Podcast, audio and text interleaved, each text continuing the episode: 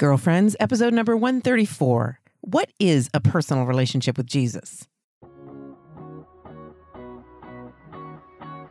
Hello and welcome to Girlfriends. I'm Danielle Bean. I'm a wife and a mom, and I'm on a mission to help you know your worth as a woman so you can find peace, balance, and joy in family living. This week, we're talking about a personal relationship with Jesus and what that can mean and what it should mean for you. Let's get started.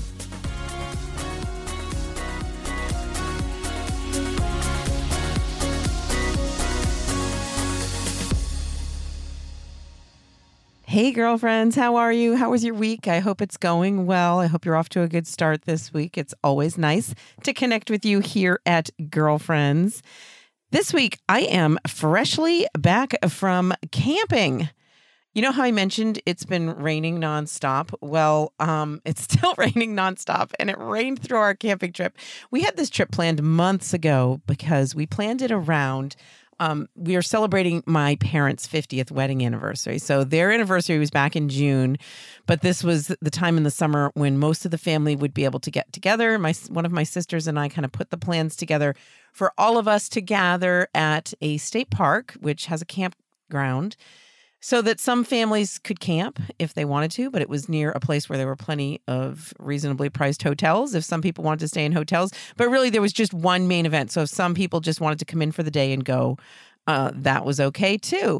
And so we rented out a space there at the park, which had this beautiful pavilion, and it's on a little pond, and there's a little beach, and you can take boats out. And it really was a beautiful plan. And, you know, the day itself went really well. Despite the fact that it was raining on and off, there were little parts of sunshine in between that the kids definitely took advantage of and went into the water and took boats out and, played in the sand and whatnot. But then I was really glad we had rented that space because we needed that shelter. And so even when it was raining pretty hard, it didn't really ruin the party at all. It was, it wasn't too cold or buggy or anything. And so the family was able to visit in that way. And not all of my family was able to go. Some of you know there were 9 of us siblings and we're scattered all over the country, but a good number of us were there. And it was such a beautiful day to gather with cousins.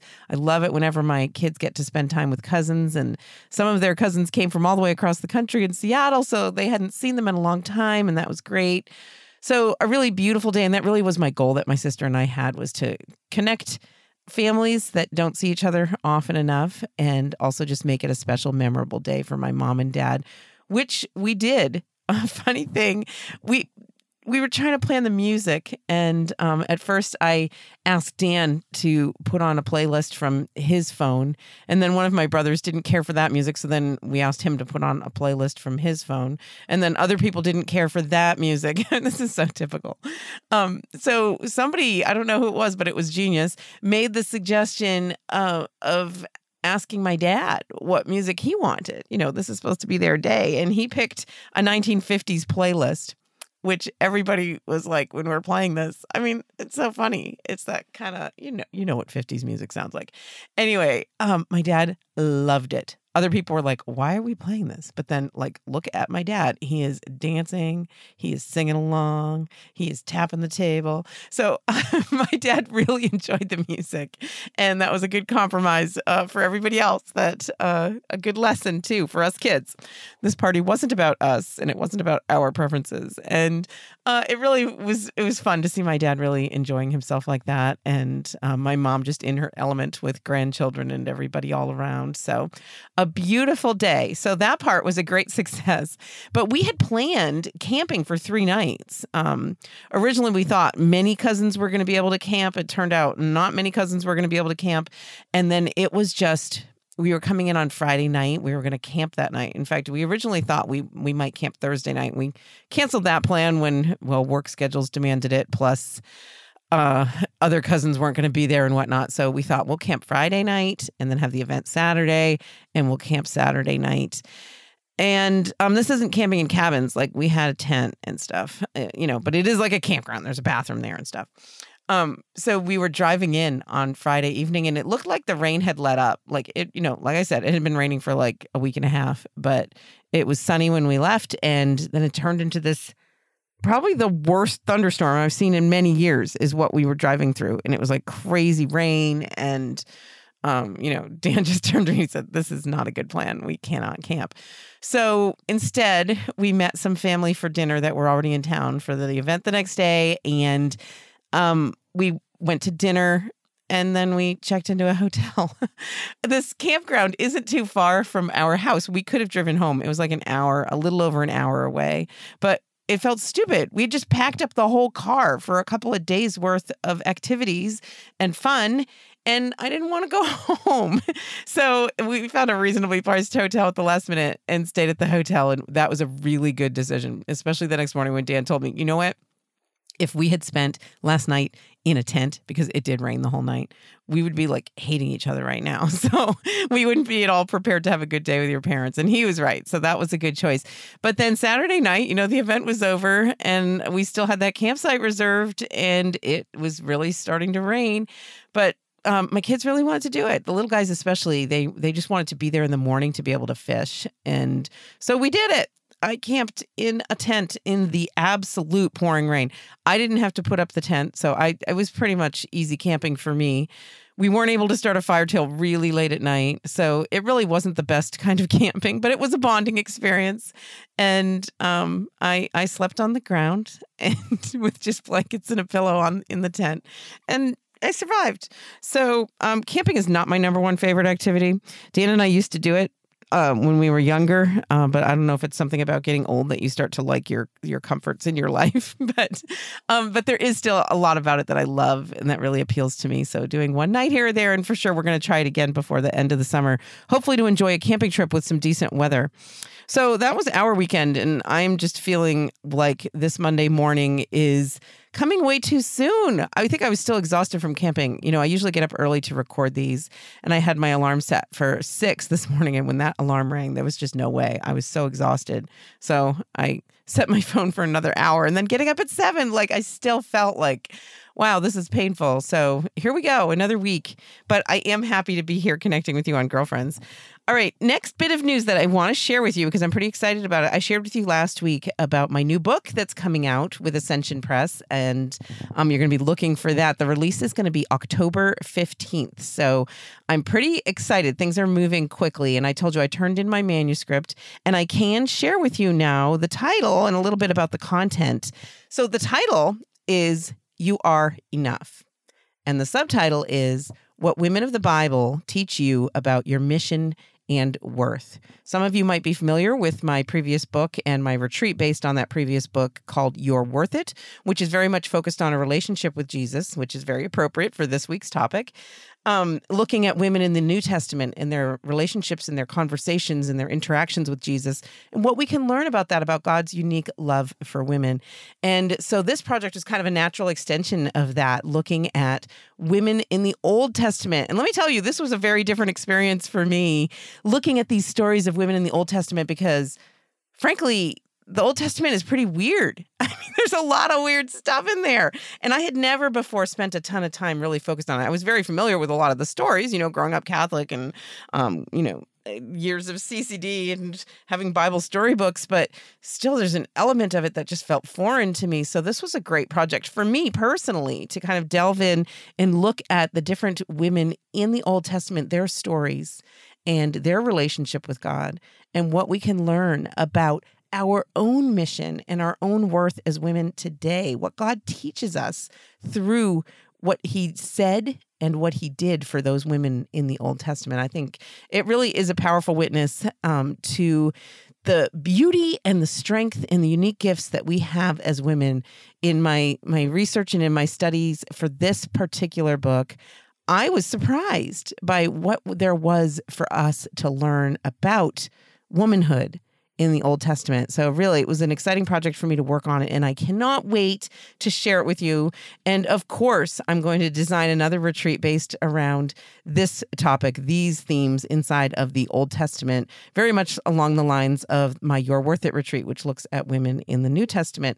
But along that theme of You're Worth It, talking about a personal relationship with Jesus, I got a note from a listener today who, well, I didn't get it today. I'm going to share it today.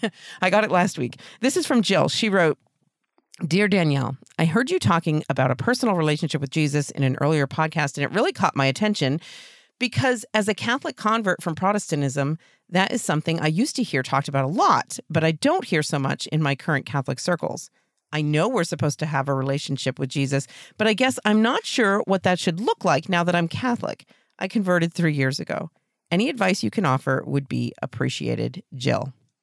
Well, Jill, this is inspiring an entire podcast because I feel like I do have a lot to share about this. And I've talked about this in previous podcasts in various ways. So some of this might sound like repeat material, but I've never specifically addressed it in this way. And it's something I love to share about. It's something I especially talked about in my You're Worth It book and in the retreats related to that book, where I am passionate about this idea that we all need a personal relationship with Jesus. We're actually made for it. So you're absolutely right, Jill. And it's true, too, that our Protestant brothers and sisters often are a lot more comfortable talking about it. Maybe they're better at verbalizing what it should be or what it can be. But I find there's such a richness to our Catholic faith that makes that relationship with Jesus more complete, more authentic, and more fulfilling for us as human beings. So for sure, there are some things that we can learn from our Protestant brothers and sisters, especially about a relationship with Jesus. You know, I have a girlfriend who's Protestant who once asked me specifically about this.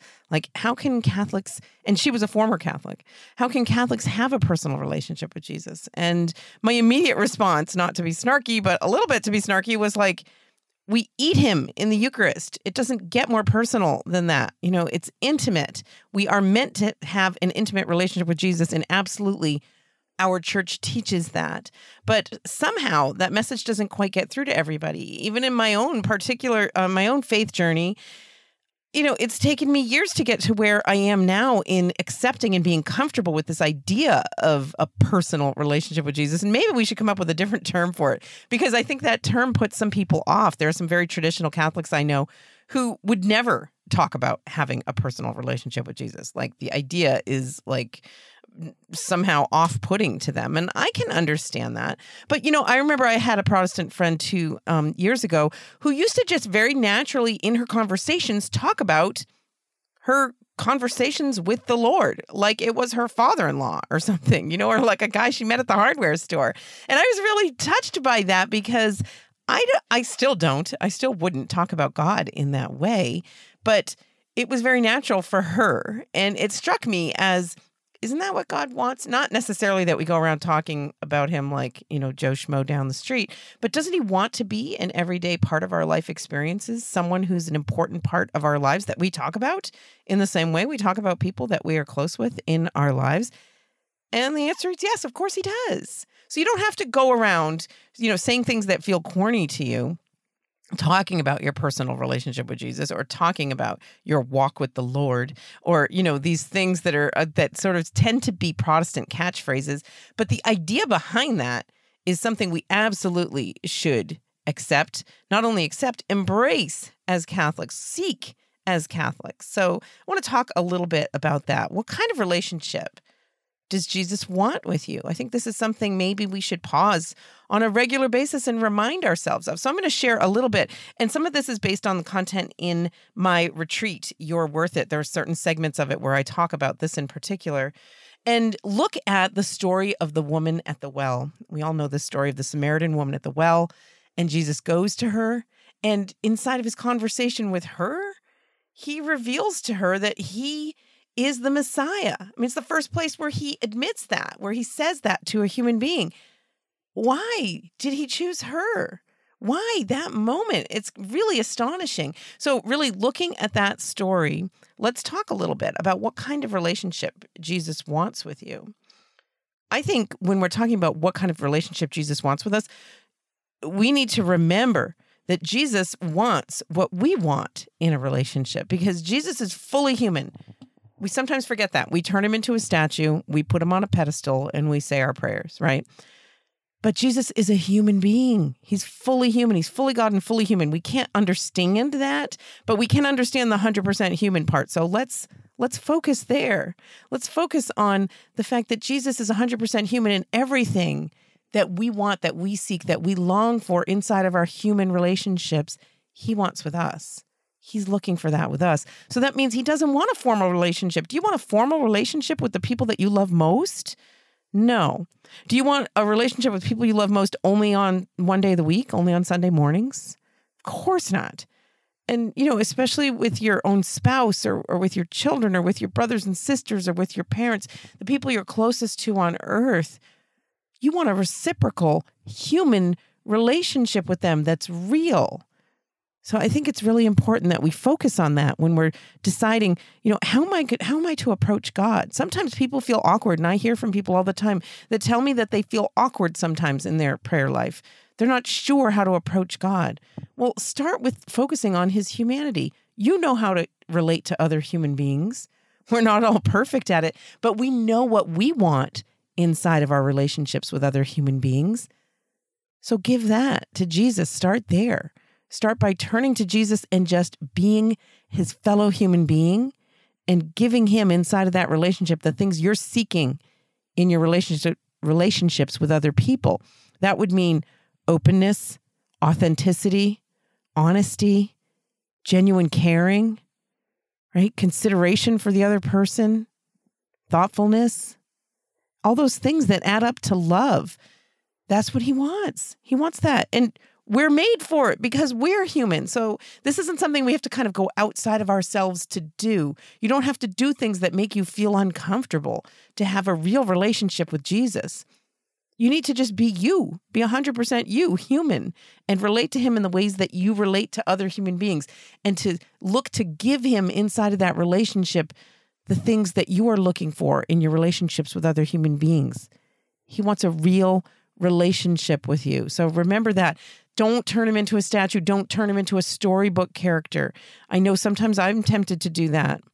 Sometimes it feels safer inside of our prayer life to read Bible stories and kind of think of them as picture books, and they're not really applicable to our lives today. Jesus is a fully human being. He's alive, and he wants to connect with you in human ways.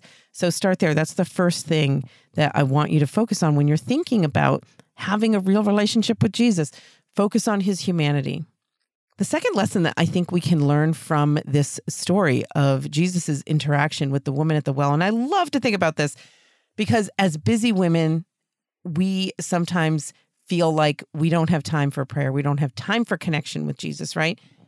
Well, Jesus seeks us where we are. Look at this story. Look at this woman. This, you know, otherwise a nobody. She has all these strikes against her for why Jesus should be talking to her at all, right? First of all, she's a woman, and that wasn't supposed to happen. She's a Samaritan. That's not supposed to happen, right? And then she's a sinner. Part of her interaction with Jesus is him telling her about her 5 husbands that she has not yet mentioned, and yet he knows. And you know what? I don't know this woman's story completely. None of us do. But I think that the fact that she has had 5 husbands tells us she knows a little bit about the weaknesses and failings of the human experience. She knows a little bit about sin. She knows a little bit about failure. She knows about this messed up things in this world. And God goes to her anyway. Jesus seeks her out, right?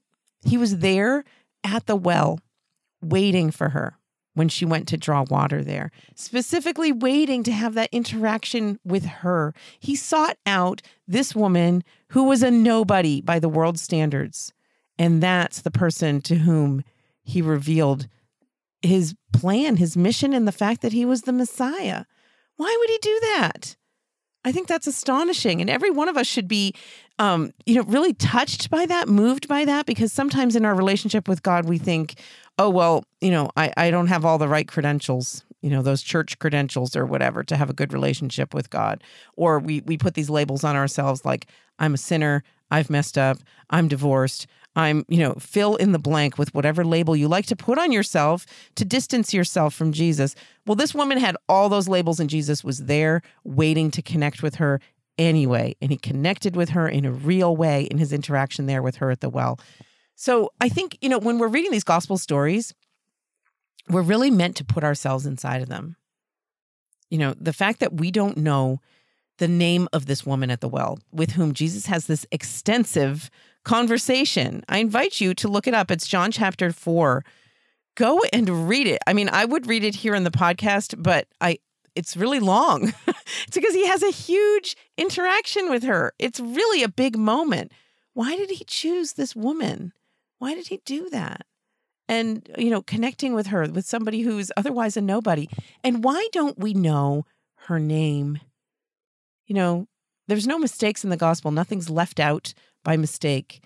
And the fact that we don't know this woman's name, I think, speaks powerfully to the fact that she, although she was a real person, is representative of every one of us, and we're meant to put ourselves in her place. So God is indeed uplifting the dignity of every woman and speaking powerfully to the kind of relationship he wants to have with each of us and the kind of effort he's willing to put in, the kind of connection he's looking for with each of us. And so where was Jesus for this woman? He was right there waiting at the well when she was going out to do her daily chores, drawing water, right? The fact that she was drawing water in the middle of the day when it would be hottest speaks to the fact that she didn't want to interact with other women in her community. She was an outcast even in her own community. The other women would have gone early in the day before it got too hot, but Jesus knew what this woman was doing, and he was waiting there for her. And Jesus waits for us too. This is the image that I love to think about when I think about Jesus waiting at the well for this woman. You know, you may not go to a well to draw water, but every one of us has stuff like that. Grocery shopping, meal preparation, carpooling, laundry, whatever it is that's filling your day, Jesus is waiting there inside of that work. We don't have to get fancy to meet Jesus. We don't have to be on our knees in a church. Those are great too, those times when we're able to do that. But we don't have to do that. Don't make that an obstacle to your relationship with Jesus, the fact that you can't be doing that. He's right there. He's inside of your every day. We just need to be able to see him there. We need to open up our eyes and look for him right there inside of our everyday chores, the everyday things, our everyday work, the everyday people that we're interacting with. There's Jesus. So let's not forget that. Let's not lose sight of the fact that Jesus is there waiting to interact with us. We don't have to go anywhere. And he loves us so much that he seeks us right where we are. He knows all about everything that we're doing, and he's right there inside of it, looking to connect with you, looking for a relationship with you. So think about those things that make up your everyday.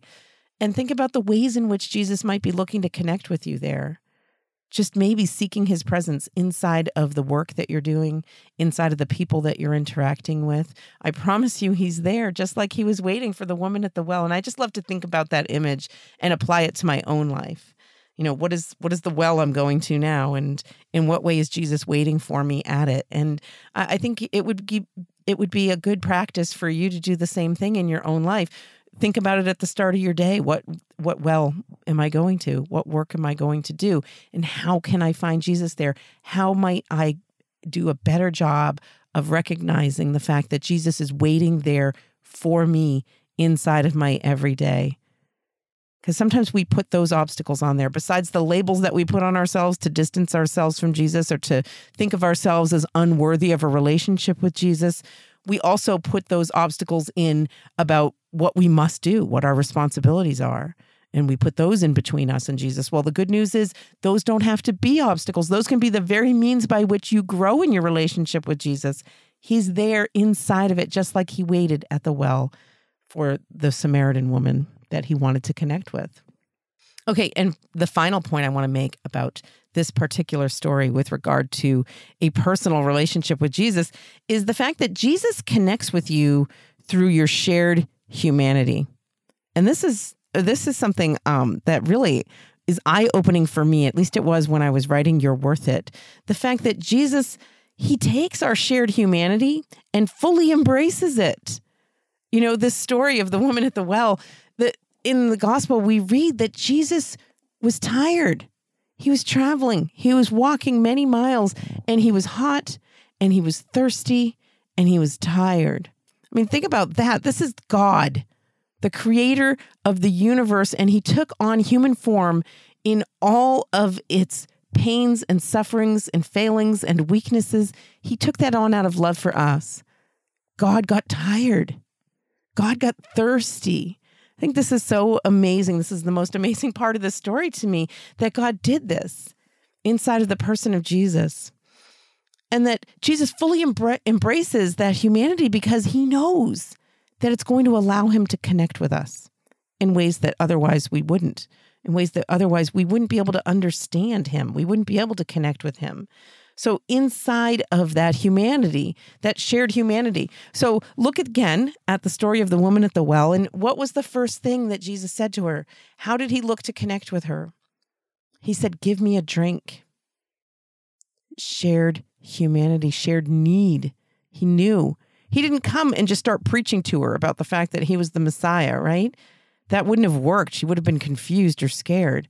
He started right where she was waiting for her, right there inside of her daily routine, and then just very gently began that relationship through shared humanity, through his need for a drink. And of course, she didn't understand, because this sort of interaction wasn't supposed to happen, right? They weren't, Jews and Samaritans weren't supposed to share drinking vessels, and he wasn't supposed to talk to her, and all of that part was confusing, but the simple request was not confusing. And it was something that Jesus knew as a woman that she could readily respond to. We do this.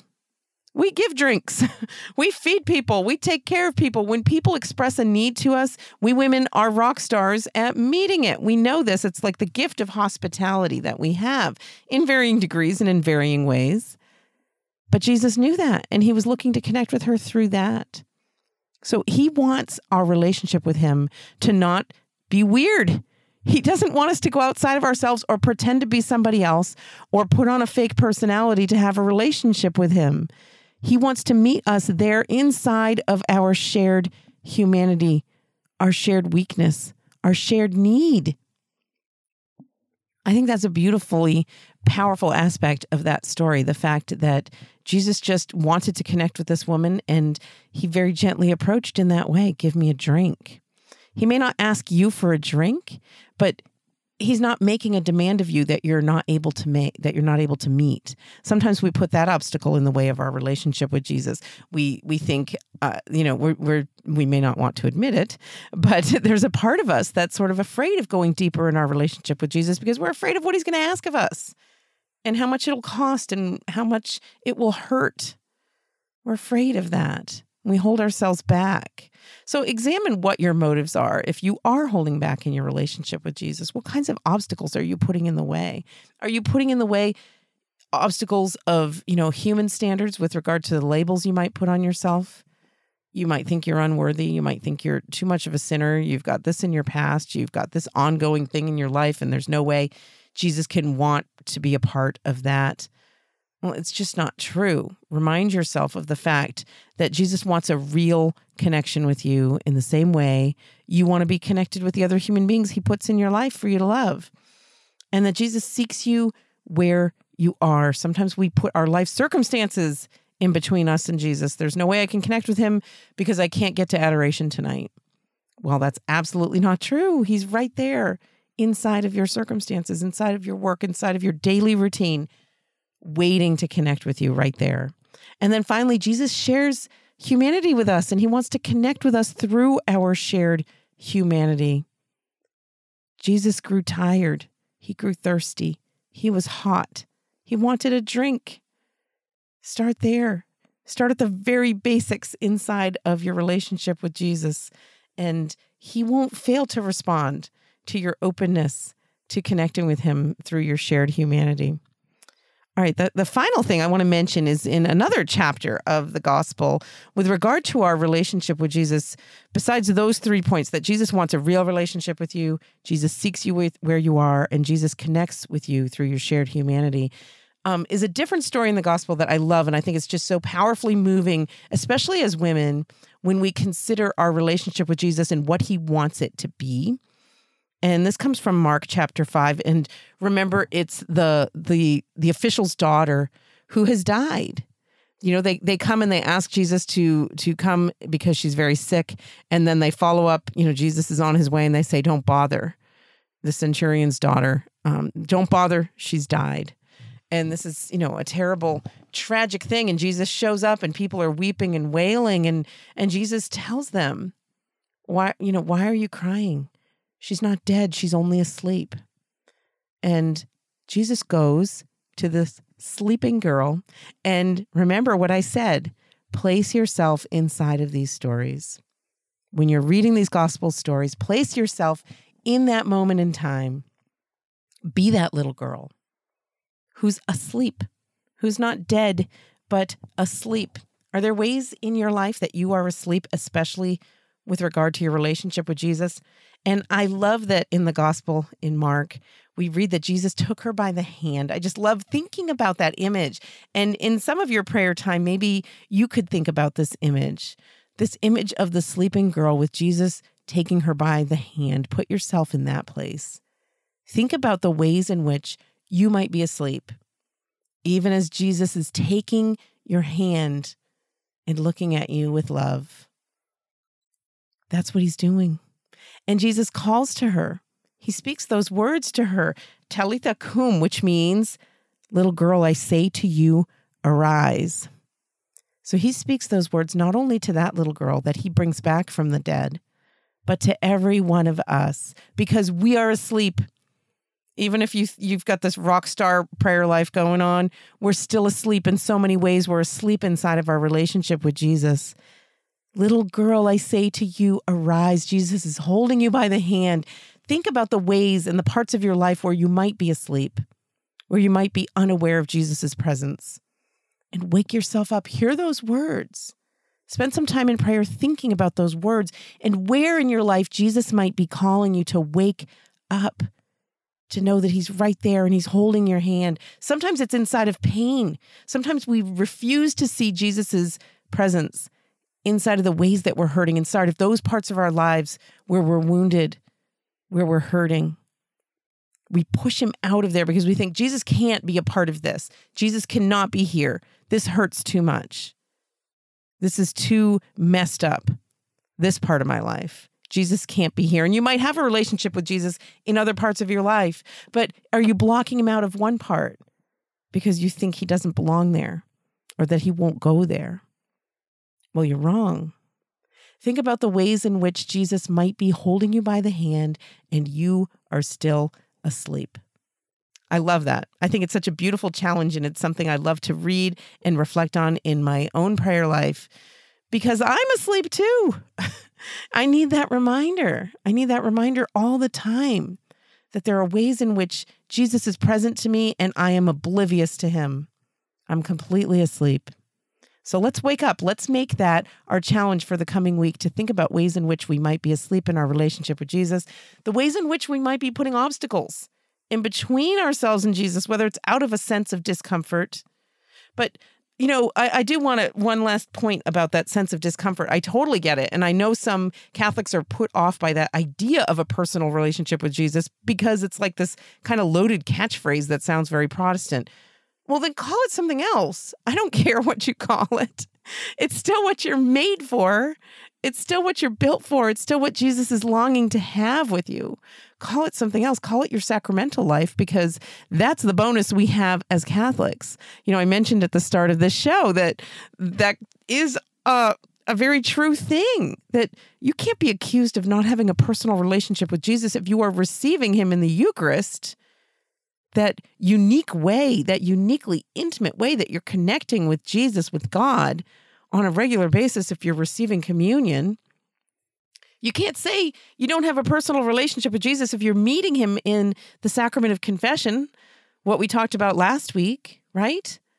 These are important points to make and to note as Catholics, that we have that. We have this beautiful richness and authenticity and real, tangible, tangible, like you can touch him. And he's present to us in unique ways in the sacraments.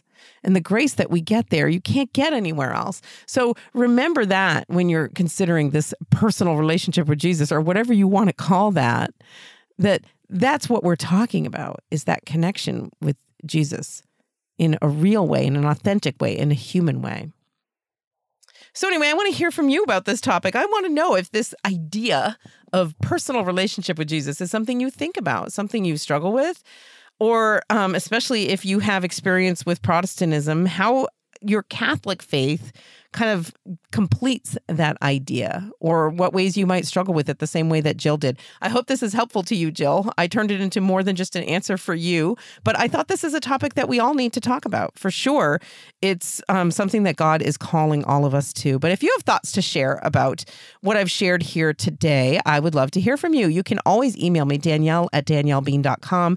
You can comment on the show notes, which are now always published at ascensionpress.com. Click on that podcast tab and you'll see my face smiling at you there. There are a bunch of different podcasts too, so that you should check those out while you're there. So while I'm talking about Ascension Press, I want to take a moment and thank Ascension for partnering with me to bring you this podcast. At ascensionpress.com, you'll find all kinds of resources for your personal growth in your Catholic faith, but also resources that support you in your marriage, that support your kids in their faith life, your family, and your parish community in learning more and learning to love your Catholic faith. You can check it all out, plus the podcasts, at ascensionpress.com. I also wanted to mention a couple of the places that I will be present. I will be speaking in the coming months. The first is I'm going to be at St. Lawrence Parish in Sugar Land, Texas, September 9th through the 11th. So look for more information about that forthcoming. And I'm going to be speaking at a few different things. They're doing like a parish mission over the course of a few days, and I'm speaking to grown-ups and women and teens and a whole mix of people. So it looks like it's going to be a great and dynamic event. That's September 9th through 11th at St. Lawrence Parish in Sugar Land, Texas. And then October 6th, I'm going to be in Rhode Island at the Rhode Island Catholic Women's Conference, and that's going to be at the Cathedral of Saints Peter and Paul and Cathedral Hall on October 6th. I've got a link in the show notes at ascensionpress.com where you can check it out, get more information, find out how you can attend. You know, I love to meet you. I love meeting girlfriends. There's nothing that makes me happier when I'm at an event and someone tells me they listen to the podcast, because you know what? I know right away, you get it. You're one of us. You're an instant friend. So if ever you're able to come out to a place where I'm going to be, I'd love to meet you in person. And I wanted to mention that I'm still booking events, speaking events and retreats for the fall and beyond. If you think that you or your parish or your women's group would like to have me come speak, or if you'd like to have me host my Your Worth It retreat for women, you can go to daniellebean.com and find all that you need. Just click on speaking or the retreat tab, and you'll get a form that you can fill out to request more information. You know, I'd love to meet you, so that would be so fun.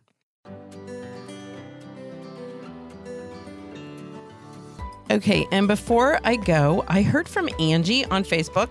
And this reminds me to tell you to connect with me on Facebook. If you don't want to send an email, or if you don't want to send the voicemail, or you don't want to connect with me on Voxer, you know I love the voice messages, but you can always, it's easy. You can connect with me on Facebook or Twitter or Instagram. I'm just Danielle Bean in all those places, so you can find me. Anyway, I heard from Angie on Facebook, who asked me, she said, on a previous podcast, you mentioned you would have your husband on as a guest, and that still hasn't happened that she could find. You're right, Angie. I haven't done it. And you're right. I did say I would do it. And he did agree to do it at one point in time. Dan is not a media guy. He pretty much, he's more reserved, I think. And so it's going to take a little convincing to get him to do it. And he's also a perfectionist. So unlike me, who will just sit here and talk to you. And if I mess up, I'll just, start again. He might have a little bit of nerves about talking on the podcast, but I think I can convince him to do it. But I want to know if people are actually interested in that. Like, if I were going to have him on the show, is there a particular topic you'd like for us to talk about together? Or are there questions that you have for him? I'm always talking about, feminine genius here on the show, but I truly also believe in masculine genius. And I try to share how helpful Dan's perspective is to me. Sometimes he offers just the right counterbalance to my crazy and, kind of gives me the I hesitate to call it the male perspective, but that is absolutely what it is. The fact that sometimes he can pull himself away from all of my emotionalism and drama and just say things how they are. And I find that so helpful, such a breath of fresh air. So maybe that would be helpful. Maybe we could take on some of the topics that we've talked about here on Girlfriends and ask Dan to weigh in on them from his male perspective, the way that David does sometimes, and it's so helpful. Anyway, give me your feedback about that. If you have particular questions you want to ask Dan, send me those. Or if there's just a topic that maybe you would like to see me ask Dan about or have a conversation with Dan about on a future episode, I can get him to do it. I'm pretty sure. Anyway, I think that would be totally fun. And I'd love for him to be a part of our connection here because he's such an important part of my life. And I love him so much. I'm so proud of him that I would love to share Dan with all of you. So anyway, let me know your thoughts about that. And then finally, I wanted to be sure to mention the Catholic Momcast that I record weekly with the awesome Lisa Hendey. If you're not already subscribed to that show, check it out. I love having podcasts with Lisa because she's so fun to talk to and she has such great perspective.